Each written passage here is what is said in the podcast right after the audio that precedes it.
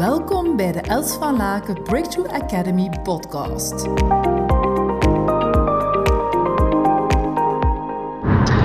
Ja, hallo. Ik kom juist van een lunch van, met een geweldige CEO. En het was uh, toch wel weer een, um, ja, een bevestiging van um, hoe vaak we terecht kunnen komen in het denken vanuit het glas half leeg en daarin elkaar um, kunnen negatief stimuleren. En toen zei hij een hele mooie opmerking. En hij zei ja, als je eigenlijk gewoon nieuw in een organisatie komt, dan zou het ook nog wel eens kunnen dat uh, je eigenlijk je aanpast om erbij te horen en dan eigenlijk meedoet in die negatieve energie. En dacht ik, ja, inderdaad. Want heel veel mensen in het begin, als ze in een organisatie komen, willen natuurlijk wel bij de organisatie komen. Je moet echt heel stevig in je schoenen staan om, um, ja, om daar toch tegen, tegenaan te boksen. En ja, als dat dan de eerste ervaring is dat iemand in zijn leven heeft binnen een organisatie, kan je eigenlijk al, laten we zeggen, dus negatief opgekweekt worden in je eerste werkervaring. Dus de vraag die ik voor jullie heb is uh, als CEO, als uh, mensen die verantwoordelijk zijn voor, eh, voor het management of voor directie, of je bent een leidinggevende. Hoe ben jij al dan niet een halt aan het roepen aan de negativiteit? Want we bespraken het daar juist ook van, ja, niet te onderschatten wat de impact is van de leidinggevende. En zeker de CEO, uh, als het een man is, wordt hij toch wel vaak gezien als de, de hoe zeg je dat nu meer, de padres familias.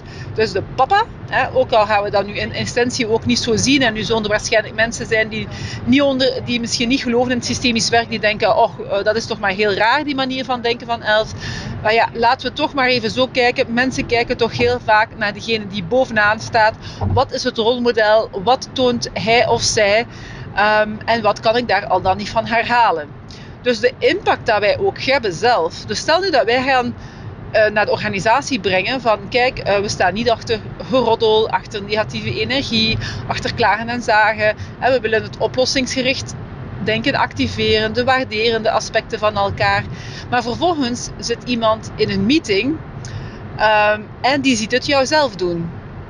Uh, achter iemands rug praten bijvoorbeeld. Of die ziet dat jij bepaalde judging hebt naar een leverancier. Wat natuurlijk heel makkelijk allemaal kan gebeuren, omdat je even boos bent bijvoorbeeld of teleurgesteld van een samenwerking. Dus de vraag is niet alleen hoe baken je af naar die negatieve energie toe binnen je organisatie. De vraag is ook, hoe ben je zelf al dan niet een rolmodel daarin? Uh, wij zien het ook al heel veel jaren. We hebben natuurlijk uh, de fantastische gelegenheid om heel veel directieleden, managementleden te begeleiden.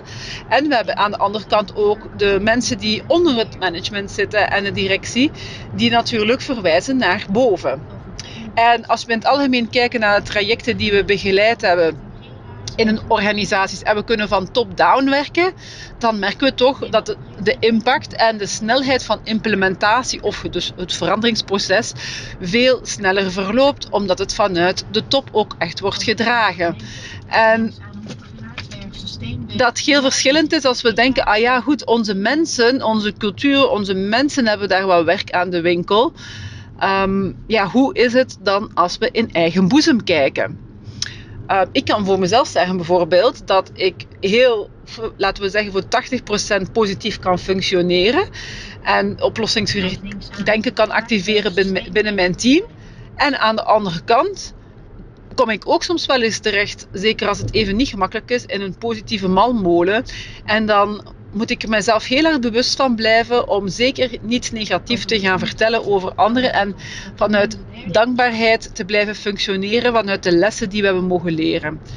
Dus ik ben gewoon benieuwd. Het is een uitnodiging, een, ook misschien wel een uitdaging voor sommigen, om even die vraag te bekijken voor jezelf. Van, hm, hoe zit het nu eigenlijk met mij?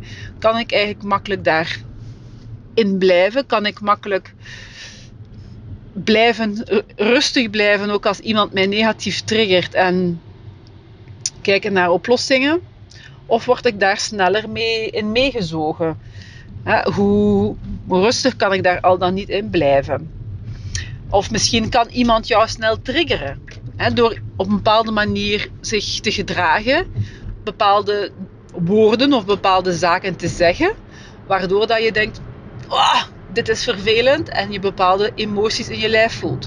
Want heel veel mensen kunnen wel denken dat ze alles rationeel doen en je weet natuurlijk dat dat uh, natuurlijk niet correct is of niet helpt, want um, als je natuurlijk alleen alles vanuit je hoofd blijft doen en je lichaam negeert, dan kom je bijvoorbeeld terecht in bepaalde ziektes. Of bijvoorbeeld je gaat op vakantie en je gaat knock-out. Um, dus ja, echt te doorvoelen ook wat, welke triggers, wat doet iemand mogelijk die mij triggert om zelf naar die negativiteit te gaan. En hoe ga ik er dan mee om?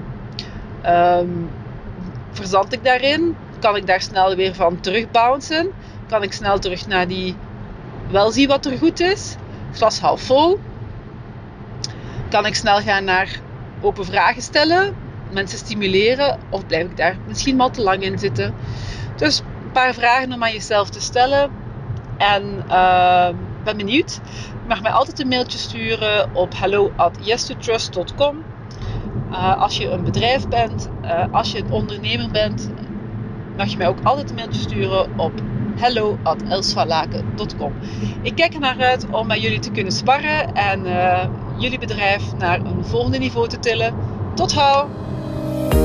Ontzettend dankbaar voor je aanwezigheid. Verspreid samen met mij deze positieve energie en tips. Deel deze podcast op je social media.